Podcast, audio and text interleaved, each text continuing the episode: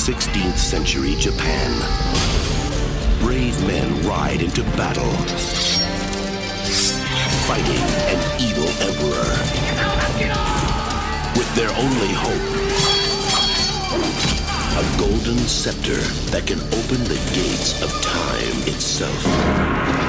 Now, in their darkest hour, come four brave fighters from another time, another place, another species. Cowabunga, dudes! Oh, radical. Hi, everyone. Welcome back once more to Podcast Part 3, the Part 3 podcast, your go-to source for all things about movies that came after two other movies. I am Sam. And I am Will. And Will's making me talk about the Teenage Mutant Ninja Turtles, specifically 1993's Teenage Mutant Ninja Turtles 3, which I thought was subtitled Turtles in Time, but that's actually a video game. Funny thing about that is that some of the streaming sites, when you buy this movie on them, it is subtitled Turtles in Time, but that's not the official subtitle, but that is the video game subtitle. Yes. If you're not familiar with the Ninja Turtles, it's an IP that runs deep. But yes, in a franchise just rife with low points, this is a true low point for the Teenage Mutant Ninja Turtles. It is what we'll call a classic third movie that is rushed. It's a RoboCop 3. Oh, yeah. Which is not to call the first two RoboCop 1 or even RoboCop 2. But everyone's tired, no one cares, and it's going to essentially kill the franchise for probably 15 years. Or maybe about 10. Yeah, 10 years. 10 years is when 2003 is when the first animated series reboot came out. Yeah. The only thing in the interim was The Next Mutation. Right, which the live-action series, which no one talks about. Because no one likes. And they had a crossover with Power Rangers at one point, which is those strange two kids fads meeting, which I guess would be like if Pokemon and, I don't know, what would it would Pokemon be like, and Paw Patrol met up at some point. It's basically like it's something that they would do on like an episode of Teen Titans Go. Right. Yeah.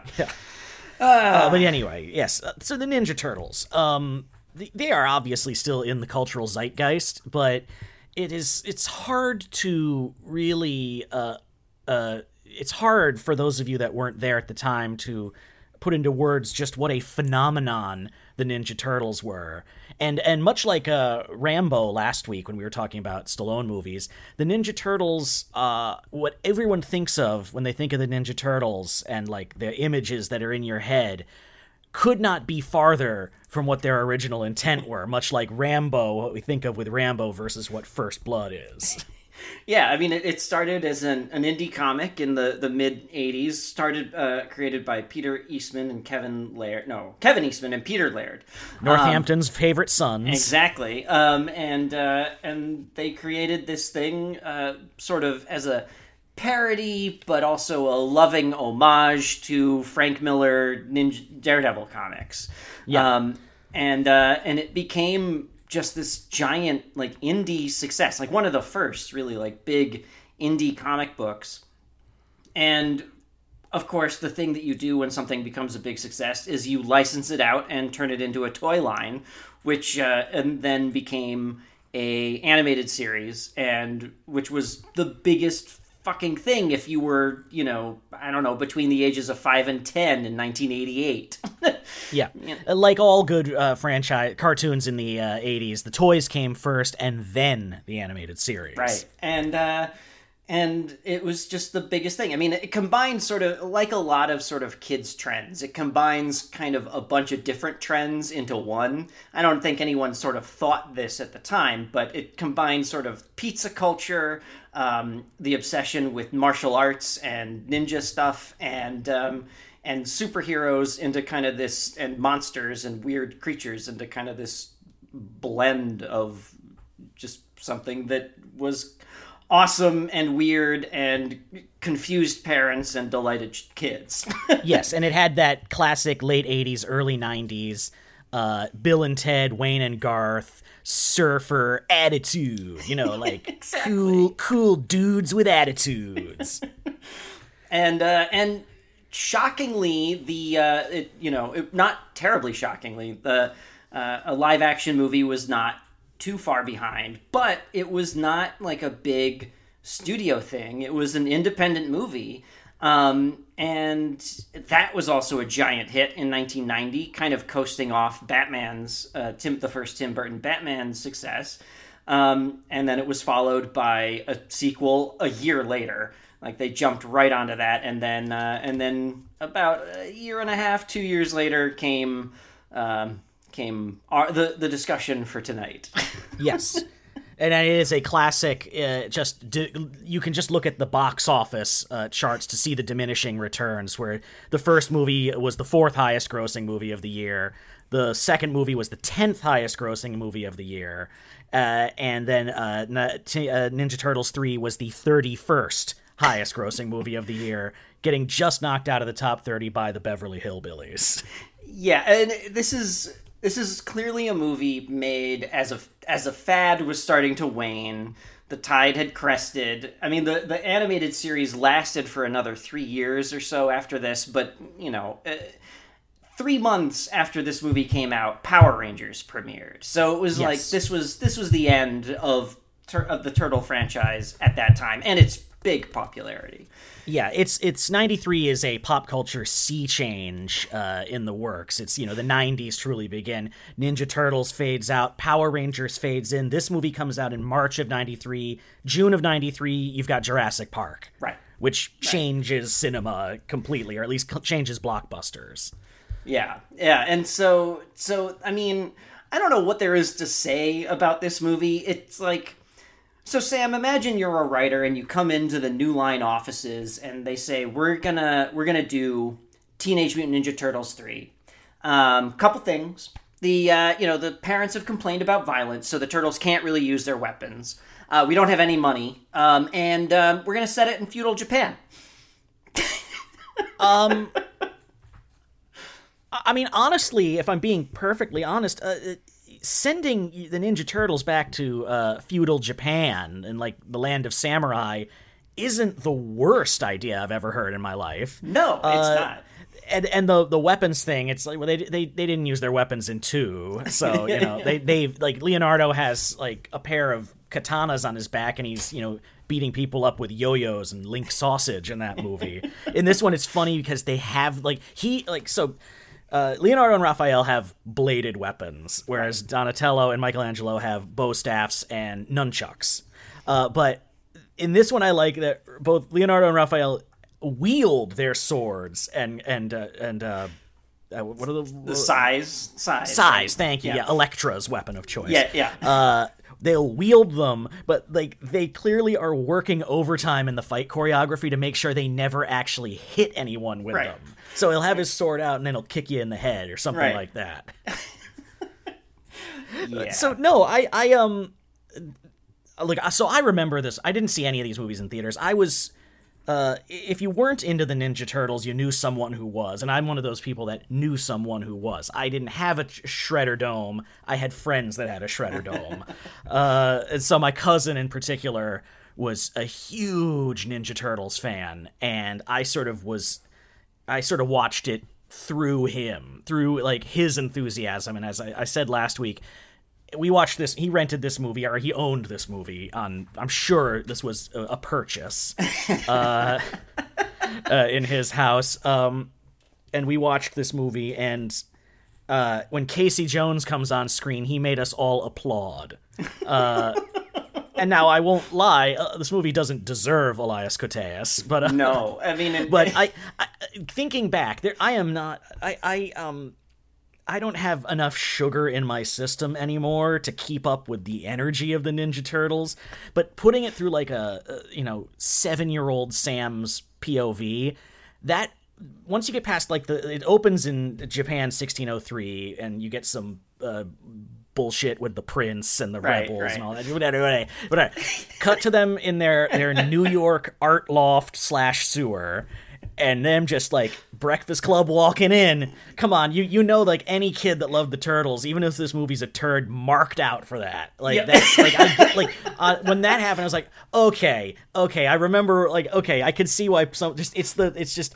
The first 5 minutes is just fight, it's like they just were let's just put in the test reels we shot of the suit movement, right? Just them practicing their karate moves to no one in particular. Yeah, I mean, and it's fun. I mean, the turtle antics in this just feel so tired, and it's all ADR'd, and it's just nonstop quipping. Yeah, it just keeps going and going. And the thing about the live action movies, the first one I feel like is a legitimately good movie, and it treats its premise as seriously as it could. And it makes this really gritty and grimy New York that feels like something out of The Warriors. But it's And the problem is that parents just were like, we can't. Parents groups rioted, basically. It was too dark, it was too violent for children. So then they lightened the tone, and that's when the banter was always there in that first movie, but once the tone lightened, that's just nonstop, just wall to wall, pop culture references that feel about a decade old, and just. And just jokes and bad jokes and quips. Yeah, and the middle movie, the second movie, is kind of that's the fun bad one, because that one's got that's still got Shredder as your villain, and that's got not Bebop and Rocksteady, but Taka and Razar, the poor man's Bebop and Rocksteady, and that's got Vanilla Ice, of course. Right. It's got them crashing into a Vanilla Ice concert, and he on the fly comes up with ninja rap. Yeah, a true artist and a true professional would. I mean, if you want to date your movie, put Vanilla Ice. Vanilla Ice in it. God. So yeah, the hook of this is that April O'Neil's finally going on vacation, and she acts and she. Talk about a codependent relationship. Forget Murtaugh and Riggs. April O'Neil and the Turtles. Well, and she's got to go once a week to the flea market to buy these assholes a bunch of tchotchkes and stuff. Well, and this is come on down and help deal with Raphael's bipolar disorder. This will cheer him up. It's a fidget spinner, you know. You know, it never I never question the Turtles' relationship with April. Ever in any of these things, except this movie, when the Turtles start getting horny for April. That happens in the Michael Bay ones, too. Michelangelo specifically is clearly attracted to human women in this movie. Whose idea was it that these, let's assume, teenager turtles are they attracted to human women? I guess that's why in Next Mutation they were let's give them a girl turtle. Yeah, so this doesn't keep happening.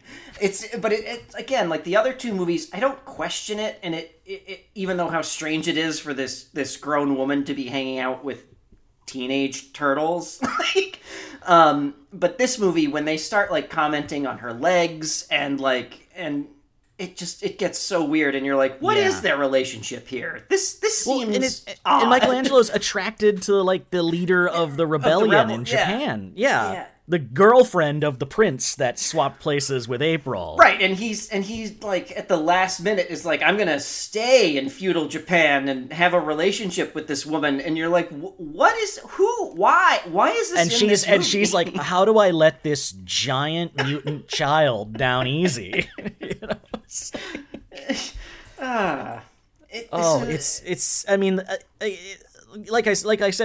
The idea of sending the turtles back in time is great. That's a fun idea. You could send them to a lot of different places. It's all in the execution, right? Well, and and they get really bogged down in the interpersonal relationships of the characters in feudal Japan. Yeah, you have to do this big buy-in to care a lot about the goings-on of the the prince, his father, the daimyo, this British colonizer weapons dealer, arms dealer guy. He stole all those. He stole all the weapons from the LAPD evidence locker. It's our good podcast part 3 alum, Stuart Wilson. Stuart Wilson from Lethal Weapon 3. The poor man's David Warner. Yeah, but it asks you to buy into all of their relationships, and all the turtle stuff becomes sort of secondary until they start having weird relationships with all the characters that feel so divorced from anything else that's happening in the movie. Yeah, it's like they are half-heartedly attempting a sort of theme about the turtles realizing they have to grow up a little bit, right, and not wanting to necessarily and all that. And I mean, honestly, the angle you could have gone with is you go with a Magnificent Seven thing, where right, these four ninja masters, the Ninja Turtles, have to train these villagers to fight back against the bad guys. Yeah, and that's kind of what you feel like, and especially the Raphael and the little kid. It feels like that's taken from Seven Samurai or the Magnificent Seven. Yeah, I think there's exactly that in Magnificent Seven with Charles Bronson. Yeah, and which is not a terrible idea. It's just none of it is threaded through the whole movie properly. It's not like in present day New York, they are starting to have these feelings of needing to graduate, Raphael needs to become a parent and needs to learn how to. None of that is threaded at the beginning. So they don't. When they get to the past, the lessons that they learned are not connected to their previous lives or what they're thinking or feeling before they end up in feudal Japan. No, they don't learn anything. Nor do they pick up information along the way that they that help them in any way, shape, or form. The thing that saves them in the end is that they're turtles. They can go into their shell. Their head can go into their shell, exactly. In a very awkward, special effect. Yeah. It's clear they had no money because the suits look like just these horrible nightmare visions. All the animatronics in this are pretty rough. And Leonardo's teeth really freak me out. Really they all look like really present, and they're just comedy dentures. Then Splinter, of course, Splinter's looking real beat in this movie. Yeah, and he can't move. They have him in one thing, and this shitty animatronic in his little Zoltar window, the whole time. Oh man, it's a rough movie, and it's clear no one really cares, except Elias Koteas. Who is, and he is the hardest thing to do because he has to play two different characters.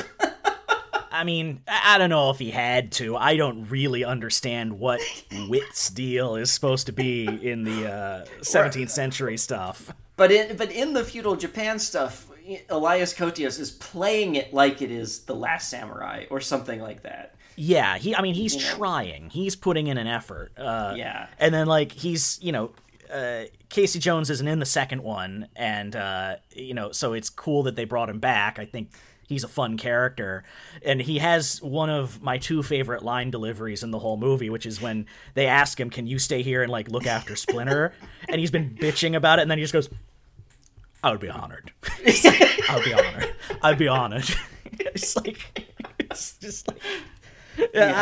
hard to describe, but he's just yeah, okay.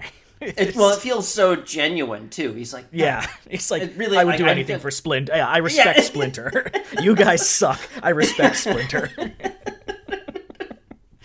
It's just unfortunate that he doesn't really do anything except train or teach feudal samurai how to play hockey. Yeah, he looks out. He looks after the Japanese the honor guard and stuff. Yeah. And then the other line I actually genuinely laughed at was late in the movie, Stuart Wilson sees the turtles and he goes, "My God, who's your tailor?" And you just hear one of them go, "We're naked."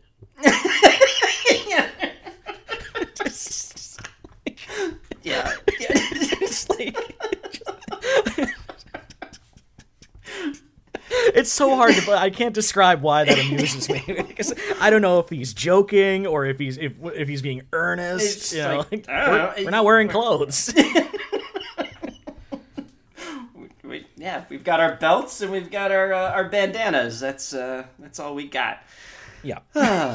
I saw this movie in the theater, and I remember thinking, walking out, being like, huh. And my turtle, I was a fan. I wouldn't say I was a mega fan, but I liked the Turtles a lot. And seeing this movie, I remember walking out and being like, it's okay. You know, when you're like 7 years old, you see a movie, pretty much any movie you see on the big screen is great, but like that one I was like, I don't know about this. No, I mean it's sequels are usually people's intro, like young kids' intro into movies being bad. Yeah. Because your anticipation is higher for a sequel and it's more likely to disappoint you. And this is like classic that. This is this is textbook high expectations. Ultimately disappointed. Yeah. Well, and it was a rough spring in 1993. Everyone was just waiting for Jurassic Park, and in the meantime, I wrote it down, you had Groundhog Day, and you had The Sandlot, but you also had The Crush, Cop and a Half, Super Mario Brothers, and a week before this, Swing Kids. Oh man, God! If y'all haven't seen Swing Kids, did you know the real victims of the Nazis were kids who like swing music? But it's okay, because the Nazis were defeated in the end. Oh my God, that movie. Oh, that movie is tough. I will never, that was, Will and I, we've talked about we took a class on bad movies in college together, and this was a movie, and I'd never heard of it. It's got Robert Sean Leonard, it's got young Christian Bale, it's got Kenneth Branagh, but he didn't want his name attached to it. And it's about kids who, like, it's supposed to be about, I guess, like, the bohemian lifestyle of whatever, Germany, I guess. Yeah, as the Nazis are rising to power, but the whole movie makes it seem like the Nazis' greatest sin was cracking down on swing clubs. And then at the end of the movie, there's like a text epilogue that says, like, essentially your saving grace here is that the Nazis lost the war and you can still buy Big Bad Voodoo Daddy's albums today. Yeah, it was it's a bananas movie. It's like one of those movies that clearly thought it had like a message and it had things to say, and the execution is just truly awful. It's really bad. It's bad. I'd rather watch Ninja Turtles 3 than Swing Kids, for sure. Well, because at least Ninja Turtles 3 doesn't have, like, a sense of importance about itself. Ninja Turtles 3 is very obviously a product, and it is trying to cash in as much money on this fad before they can't make any money anymore on it. Yeah, short of a kind of, at the tail end, a protracted debate about the morality of time travel, there's really, they don't have, like, a message. They're just trying to do look, it's the Turtles, and they're doing stuff. Yeah, I mean, the other movies had, this movie hints at it, but the other movies had, like, kind of themes of, brotherhood and family. I mean, they're not subtle at all, but they're there. And here, there's like, we gotta have it in there. We gotta have a little kid, because the little kids are gonna watch it, but, like, who cares? Oh, by the way, the fucking balls naming that kid Yoshi. That's just them saying, this has got to be the only Japanese name kids know in 1993 is Yoshi. God, that is a rough spring. The movies you just rattled off. Holy shit, well, it's you're 2 years off Terminator 2. It's you're waiting for Jurassic Park, and I don't think it's like you have to. Like, the build-up to Jurassic Park was, like, very subtle at first. Because as kids, like, when you're 7, you don't necessarily... 7 or... You were 26, I think. Yeah, you don't... we didn't, like, know who Spielberg was. And, you don't... we didn't think of movies in the context of directors, per se. Yeah. And he hadn't had, like, a huge hit in a few years, because I think was Hook. Hook was before Jurassic Park. Hook was before. I think Hook was 2 years before, no, maybe two, 2 years before Jurassic Park, and then... Yeah. That sounds right. Yeah. Oh, here it is, 1991. It's the 14th highest grossing movie of the year. So Secret of the Ooze beat it. Secret of the Ooze... knocked Backdraft out of the top 10, but lost to The Naked Gun 2.5. Oh, okay, there you go. It's crazy when you look back at like box office charts from say like the late 80s and early 90s, when you see the movies that were like the highest grossing movies of the year, and you think about like this nowadays, it would be inevitably like some sort of sequel or IP or Marvel or Star Wars. Like back, like to think there was a time when the second highest grossing movie of the year could be Robin Hood, Prince of Thieves. Well, which I guess technically is an IP movie. The highest grossing movie of 1990 was Ghost. Yeah. You don't see that nowadays. You wouldn't. Well, you don't see mid-budget movies. Well, you wouldn't see a movie like Ghost being made, or it would be made, it'd just be shunted to Netflix and then removed from the service for a tax write-off. Yeah, I mean, I guess that's the thing is also we don't have movie stars like we used to. No. That movie was a sequel in that it was the new Patrick Swayze movie, and that's the thing is like if back then stars were franchises, same as IP was, and I don't think there really is that anymore, with the exception of Tom Cruise maybe. Yeah, but I don't know. It's hard to say because not like. The Mission Impossible movies and Top Gun 2, that they made a lot of money, but that's what I mean. Other Tom Cruise movies don't. You know, it's not like people follow Tom Cruise anymore. No, that's true, I guess. But it is like, would those two franchises thrive without Tom Cruise? No, I mean, I think it's also he also. Became, I don't know if was he a producer on the first Mission Impossible movie? Do you know? In the 90s? I doubt it. That was what, 95? Oh my God, that was 96, I think. 96, that was De Palma. Yeah. I mean, Tom Cruise was firmly A-list in 96, but I don't think he was necessarily, that also wasn't as common a thing back then. Right, yeah, so, but I don't think I think he became a producer on those movies, at least with part two. So without somebody with that name shepherding a series like that, I don't know if it would be a thing, Yeah, if it's not someone like Tom Cruise, it's a director like Spielberg or James Cameron. It's a behind the camera talent. It's exactly. Cuz like producers are more powerful than ever, but they're also a little more under the radar. You don't have like Joel Silvers the way you had in the late 80s, early 90s. Right. I mean, aside from somebody like Kevin Feige, but yeah, you don't have that kind of like mega producer. Your Joel Silvers, your Jerry Bruckheimers, Yeah. Or even your Golden Globuses. Right. They're all in television. Like that's Dick Wolf, that's Shonda Rhimes, that's where they all went, along with like writers as personalities, as producers, and as the personalities. Yeah. Yeah. All of this it just highlights the fact that Teenage Mutant Ninja Turtles 3 had not a producer or a writer or a director or a star that could keep it on track. So it is a real nothing movie.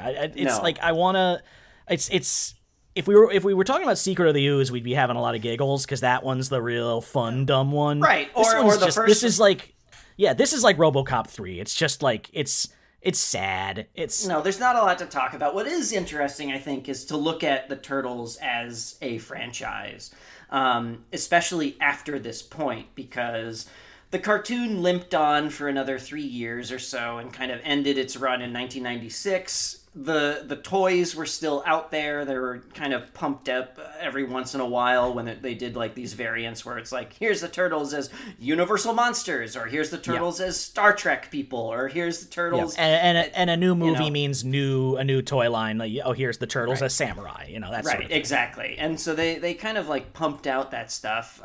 But the turtle, and then they made this live action show, The Next Mutation, which basically killed the franchise, whatever was left of it, and that's a classic case of IP trying to imitate other IP, because like you said, they crossed over with Power Rangers, but it was aggressively trying to give the Turtles a Power Rangers vibe. And I think it was produced by Saban too. I think Saban got the rights, that's what it was, and they tried their hand at it, and then it kind of laid dormant until 2003 when they redid a new animated series, which was supposed to be kind of merge two tones, which was supposed to be the original comics and sort of the lighthearted fare.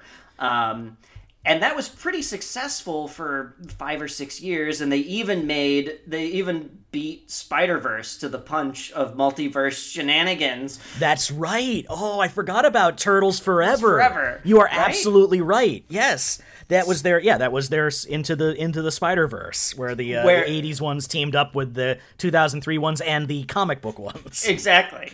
And then there was the 2000 What was that? Was that 2007 movie, animated CGI animated movie, which was okay. I think there's good stuff in it. And that's technically meant to be a sequel. It's sort of like Superman Returns. It's kind of exactly spiritually a sequel to the live action movies from the 90s. Yeah, and there are little Easter eggs, like the time scepter from This Is in That and the ooze canister. So it's like they hint at it. It does sort of follow some of the threads laid down by the first two movies. Yeah, it touches on, I think, one of the big things you get in a lot of these is the clash between like Boy Scout Leonardo and bad boy Raphael. That's usually where the all the conflict comes from, these two brothers who kind of are, you know, philosophically opposed to each other. Exactly, but then have to learn to be brothers and learn to be a family. And then it never involves Michelangelo and Donatello. Because Michelangelo's a party dude and Donatello does machines. That's it. Yeah. That's all they do. And then after that, which the movie didn't do as well as anyone hoped, after that the rights transferred over to Paramount or Nickelodeon, and Michael Bay produced those two live action movies that nobody really liked. And now we're getting a new Turtles movie this summer.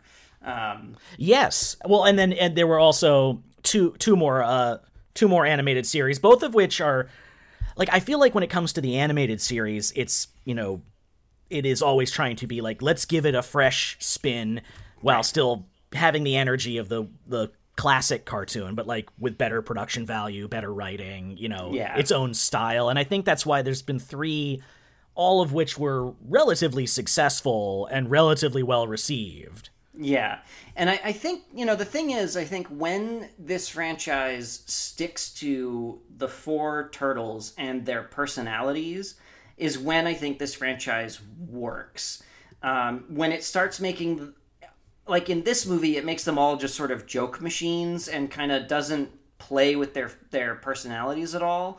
But when you have the foursome sort of following the tropes of, there's the Boy Scout, there's the, like, you know, the surly one, the dark brooding one, and then there's the one who's more science minded, and then the one who's more like fun loving. When it plays with those, I think this franchise really works.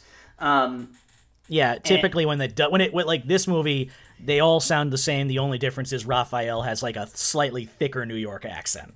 Right, exactly, and like because he's cool but rude.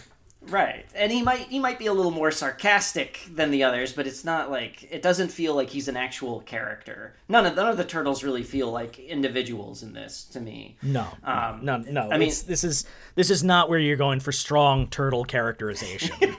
I think any of the other movies are going to have that more than this one, including the ones from the 2010s. Yes, yeah. So, yeah, I mean, I think that's what makes this franchise sort of work, and I'm really intrigued by the new movie because it, you know, making the turtles actually feel like kids is kind of the novel concept here. Well, it's you know, they've never been teenagers except in that they say dude a lot, like they're giant, jacked, you know, mutant monster men, and then like I love the designs in the new. I mean, obviously this new one is trying to have the same sort of energy and style as the Spider-Man, Spider-Verse movies. And I think that's a brilliant way to go. I think animation ends up always being the way to go with the Ninja Turtles because they are so cartoony as characters and in their design, and the bulk of their, you know, rogues gallery are mutant monsters with the exception of Shredder. So it really does work. And it feels new and different, while still feeling like it kind of gets the kind of hodgepodge of like 3 or 4 types of tones that people associate with the Ninja Turtles, where it's, you know, it's gritty, but it's goofy, you know, it's and it's colorful, but it's like got a ton of action. Right, exactly. And I think, I think the Spider-Verse style, I think, is the way to go with it. And it always just seems like these characters, like you say, are just better suited in animation, just because there's just, you can make them more dynamic, you can make it, and you're not hampered by the limitations of live action, which, you know, the 90s movies had the suits, and the 2010 movies had all the money in the world, but still couldn't quite, like, make the relationships between human characters and the CG turtles work, you know? Yeah, well, also those Ninja Turtles movies had the same problem as the Transformers movies, where it's like, just what are you doing? Like, why are these stories so complicated and uncomfortable and terrible? It's like, what is happening? Well, I mean, we'll get into the Transformers franchise someday, because, my God. But, I think this, because it was coming out of Michael Bay and Platinum Dunes, so it had similar issues. Yeah.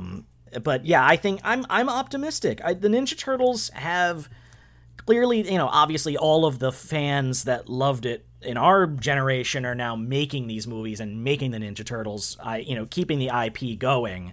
But I do think, you know, it's never really lived up to its fullest potential. You know, certainly not in movies, maybe not always on TV in the way people want. But I think if Mutant Mayhem, the new movie, if any movie could do it, I think it's this one. I'm choosing to be optimistic, and you know me, Will. I'm not optimistic about anything. The other, have you seen Batman versus the Teenage Mutant Ninja Turtles, Sam? I haven't yet. The direct-to-video animated movie. Yeah. It's actually awesome. It's so much fun. It is it? Because so those DC animated movies, some of them are awesome, and then some of them are shaky.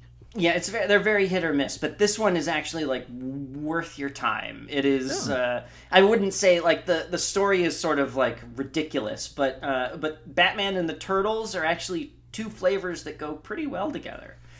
Oh, yeah, because anyone goes well off Batman. That's the Flash featuring Batman. Yeah, two Batman as it happens. Yeah, that's an interesting movie. The DCEU or whatever's left of it is a conversation for another day. It's nothing has ever made it to a concrete part 3, I would say. I guess that's Justice League, and I don't want to talk about any. I don't want to talk about Joss Whedon or Zack Snyder's Justice League. Yeah, I don't want to talk about... I don't think there's actually a whole lot to say about Joss Whedon's Justice League aside from the production of it, and Zack Snyder's Justice League is 4 fucking hours, so... Yeah, I don't have 4 hours. I didn't have 4 hours before I had a kid. I sure as shit don't have it now. Yeah, watching exactly. IMAX framed movie on my TV or phone. Yeah. That's all I have to say about that. Yeah, we'll punt the DCEU till some other date. Well, we'll wait. If they can swing a third Wonder Woman, we'll enter it that way. You know, that'll be our way in. If they get a third Suicide Squad. Yeah. Whatever happens, I don't even want to try to figure it out. It just makes me tired, Sam. Well, it's like they clearly like James Gunn. I'm sure if he had his way, would just start from scratch, but you can't start from scratch because they've sunk so much money into it, and you know obviously they can write off one movie for tax purposes, but they can't write off all the shit they've done for tax purposes. So you know they have to find they're gonna Flashpoint paradox it. I have a feeling. I think that's what happened. I mean, and of course James Gunn came in while that movie was at least being finished. Yeah, that and Aquaman and Shazam 2 were all like in the works. Yeah, and you know it's I don't know. It's like look, the business these days is complicated, gang. It's very complicated. It's complicated and depressing on multiple fronts. So it is. Yeah. And no matter what, you can be assured that there will always be 1 to 4 Batmen on the big screen at any given time. So know that he's out there looking out for all of us. in some way, shape, or form. Yes. And bringing it back, you will always, I think, every 5 to 6 years, see a new Ninja Turtles movie on the big screen.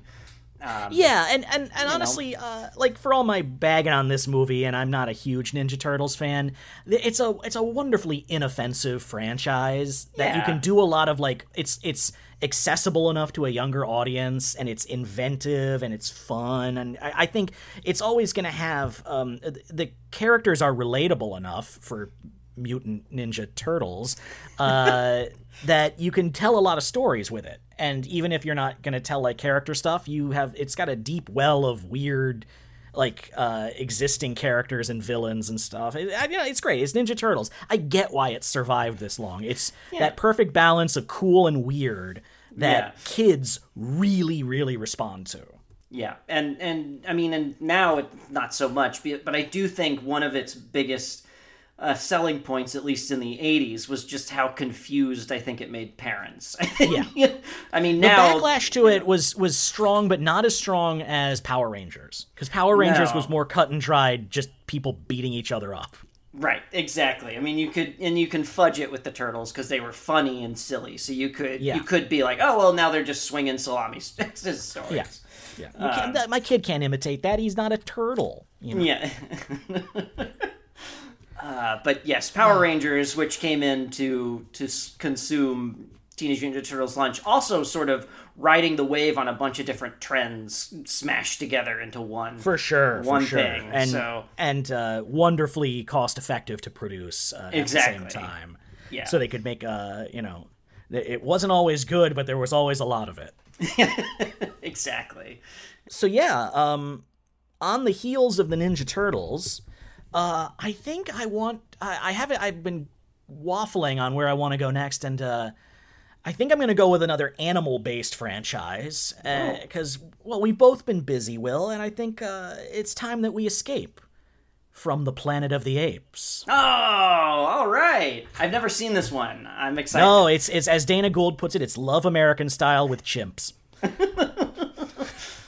Oh, yeah, this is a third movie where it's like, okay, how do we keep this franchise going? Because the last movie ended with the Earth blowing up.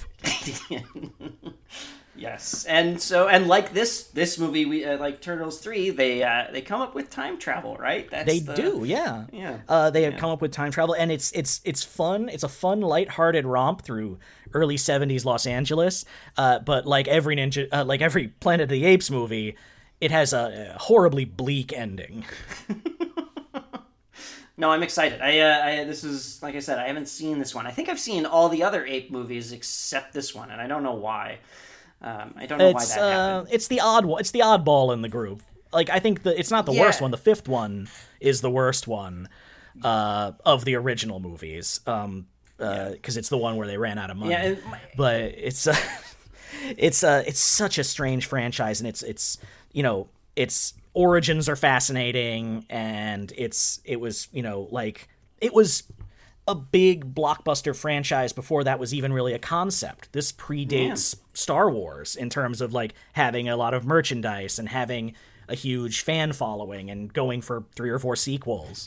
And TV spin-offs, too. There was an animated series and a live-action series. This is like the first, the big daddy. I mean, maybe really the Universal Monsters was the first, as we were talking about. Yeah, and then, like, right after this, right around when Star Wars came out, Star Trek came back. Like, Star Trek had its animated series in the 70s as well. But this is, late 60s, like, cerebral sci-fi that stumbles into becoming a big, like, blockbuster franchise. No, that's exciting. I am very excited. So yeah, and I'm thinking we'll do Escape from the Planet of the Apes, but we'll save War for the Planet of the Apes to a later date, because they are like, apart from the ultimate bleakness of them both, they're like night and day. The two different iterations of Planet of the Apes. The new ones deserve to be discussed on their own, separate from the old ones, because I think they're the most worthy rebooted franchise to, like, warrant their own separate discussion. Yeah, I agree, and the tone is so different, and but yes, I think for sure. That's... We can talk about the Tim Burton one, though, if you want. Well, you know, which I don't think I've... Oh, no, I have seen it. I watched it with you. Daniel, we watched it together. Yeah, it's got some awesome Rick Baker makeup, and that's it. Otherwise, it's and like an attempt at an M. Night Shyamalan twist ending, but it doesn't make any sense. No, it does not. Yeah. But yes, Escape from the Planet of the Apes. It's a strange movie, but it does have Ricardo Montalban. Every good movie should. Every movie should have Ricardo Montalban. He's not in any other part 3s that I can think of except Spy Kids 3. Is he in Spy Kids 3? Yeah, I guess he is. Yeah. He goes into the 3D. He goes into the metaverse to fight Sylvester Stallone. But yeah, no, I'm excited. Planet of the Apes, it's fun. We're gonna go do one of our older part 3s. There's not a lot of the old school ones, but this is one of the older movies in the pantheon. So it'll be a treat. Yeah. Yeah, as always, Sam, you pick the classier, the better movies, and I pick the garbage ones. So no. I mean, I could pick the obvious ones. Like I could say, oh, we're gonna watch Return of the King, or we're gonna watch Godfather 3. I like to think I'm picking the eclectic, flawed gems. There you go. That's true. Like if your bread and butter is Once Upon a Time in Mexico and Ninja Turtles 3, mine is like Exorcist 3, where it's like it's good, it's not great, it's good though. Yeah. Well, it's our dynamic. It's how we make this the show. Also, it's just like Godfather 3 is long. I really want to talk about it. Yeah. Return of the King is long. The Third Hobbit is long. We'll get there for sure. But there's a lot of part 3s worth discussing in the meantime, or at least franchises, which is sort of why I picked this one, because it's not a good movie, and there's no way you can spin it as a good movie. But talking about the Turtles is fun. So when we talk about when we get to Tokyo Drift, we're not just going to talk about Tokyo Drift. There's 9 other movies around it that are it has a whole family of other sequels to talk about. So to speak. Yeah. As always, whether anyone's listening or not, Will, I love talking about this nonsense with you. It feeds my soul. Yeah, same here. It makes me very happy just to talk franchises and just bullshit movie stuff with you. So yeah, absolutely. Yeah. So I will see you next week. Not in the future, very much in 1972, and with Escape from the Planet of the Apes. And until then, Will, let's kick shell.